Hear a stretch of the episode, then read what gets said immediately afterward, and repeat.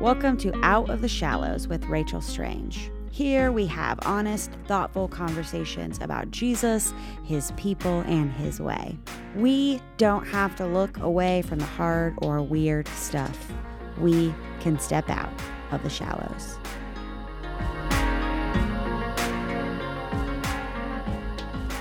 Hey, welcome to the show. So, today we are talking about the question what does it mean to be yourself, but also be like Jesus? Earlier in the year, I read a book called Walking with God by John Eldredge. The focus of this book was essentially a memoir about a single year in which Jonathan Eldredge committed to pray about and listen for God's voice about everything. Throughout the whole year, anytime that he did anything, he stopped and listened for what he thought God might be saying. Anytime he faced anything, he stopped and listened for what God might be saying. But one of the things that John found himself praying during this time was rebuild my personality based on your love. And this is the phrase that stuck with me from this book more than anything else that I read in it. Like at this point, I probably read it at the beginning of the year. And if you were to ask me what stuck out to you from the book, it's this phrase, this prayer that Jonathan Eldredge prays rebuild my personality based on your love. Can I just ask you something? Does this prayer scare you? like it does me.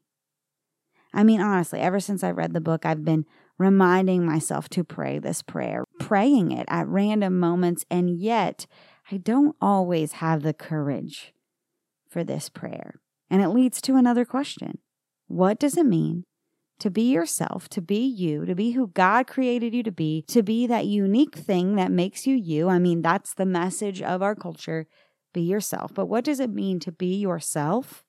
and also be like Jesus. I think we all understand that we are all different. We're all unique in lots of ways.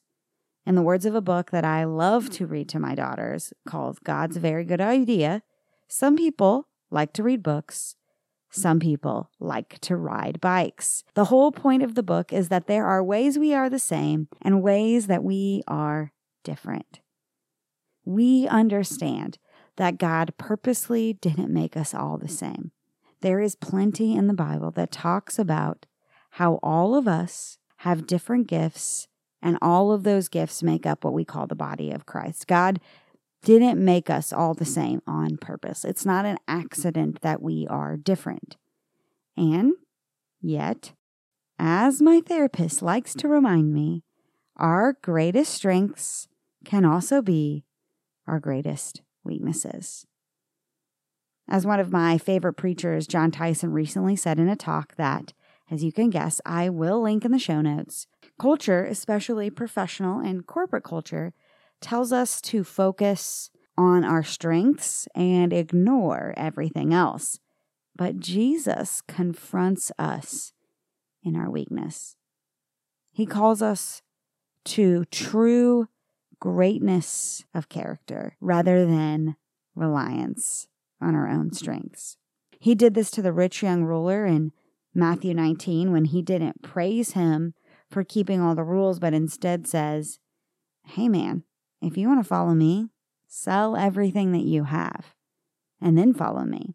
You see, the rich young ruler had a lot of strengths.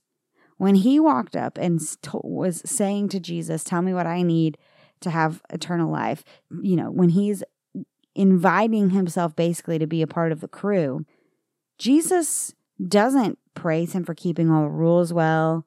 He doesn't do what you might expect. I mean, the disciples, if you think about it, as this guy walked up wanting to join the gang, the disciples were either thinking one of two things. One, they were intimidated by his apparent vibe. Like this is a guy that seems qualified, looks qualified, has money, has everything going for him. So the disciples might have been like, "Oh dang, we're about to get kicked out of our spot because this guy actually knows what he's doing." Or they were excited because they were like, "Finally, we're going to have somebody with qualifications who legitimizes us on this team. It's not just going to be a bunch of smelly fishermen anymore." Finally, this guy will make us look legit. But Jesus doesn't look at the man the way everybody else does.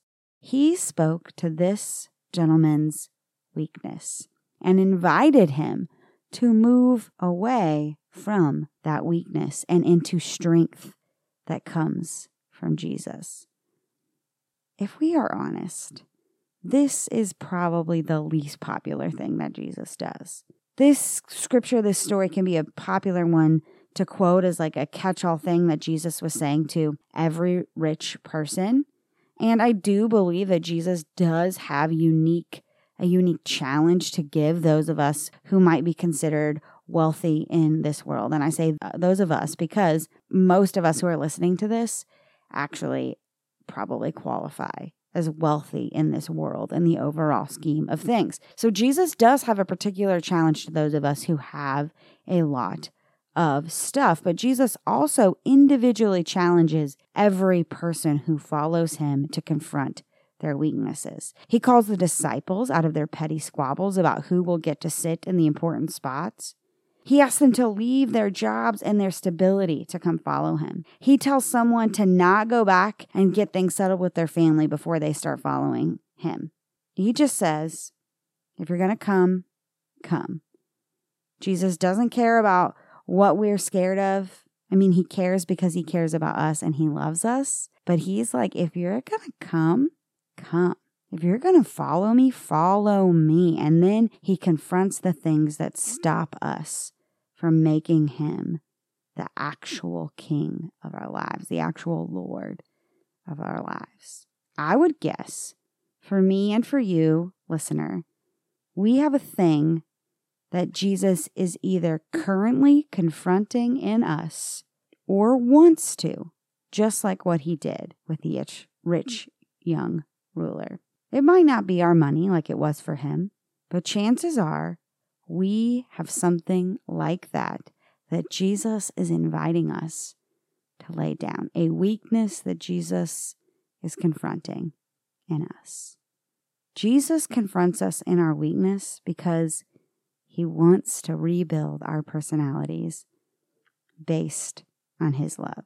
Jesus didn't want the rich young ruler's life to be based on what he could do and accomplish and his stuff. Jesus invited the rich young ruler to give that up because all that stuff was the basis of his personality, rather than the basis of his personality being on the love of the Father and the friendship of the Savior honestly, it might seem cruel to us that Jesus asked this. It probably did to the rich young ruler, and that's why he walked away. But that call to confront weakness is a kindness, an invitation to have our personalities rebuilt based on love rather than accomplishment, earning, wealth, striving, what we have, what we don't have, anything that we can pride ourselves in. Because here's the thing when my personality is built on something that I built myself, then my personality can be destroyed. My identity can be destroyed by something like that, too. But when my personality is built on His love, apart from anything I say, do, build, or accomplish, nothing can take that from me. I want us to look at Colossians, a letter written by Paul, and let's see what he has to say in chapter 3. Since you have been raised to life with Christ, set your sights on the realities of heaven, where Christ sits in the place of honor at God's right hand. Think about the things of heaven, not the things of earth. For you died to this life, and your real life is hidden with Christ in God. And when Christ, who is your life, is revealed to the whole world, you will share in all his glory. If I'm a follower of Jesus, my life has been transplanted from one place to another. It's not just on the things of this earth, the things that I can accomplish, the realities of this earth. It's set on the realities of heaven, where Jesus sits next to God at the throne. Jesus is on throne. That's the reality. My real life isn't in this. My real life is hidden with Jesus Christ in God. I've died to this life, but I get to share in the glory of who Jesus is because my personality is based on his love. And also, when all the world gets to see how great Jesus is, we share in that glory. This is what Paul says next in verse 5. So put to death the sinful earthly things lurking within you. Have nothing to do with sexual immorality, impurity, lust, and evil desires. Don't be greedy, for a greedy person is an idolater, worshiping the things of this world. Because of these sins, the anger of God is coming. You used to do these things when your life was still part of this world, but now is the time to get rid of anger, rage, malicious behavior, slander, and dirty language. Don't lie to each other for you all have stripped off your sinful nature and all its wicked deeds. Put on your new nature, your new personality, we might say, built on His love, and be renewed as you learn to know your Creator and become like Him.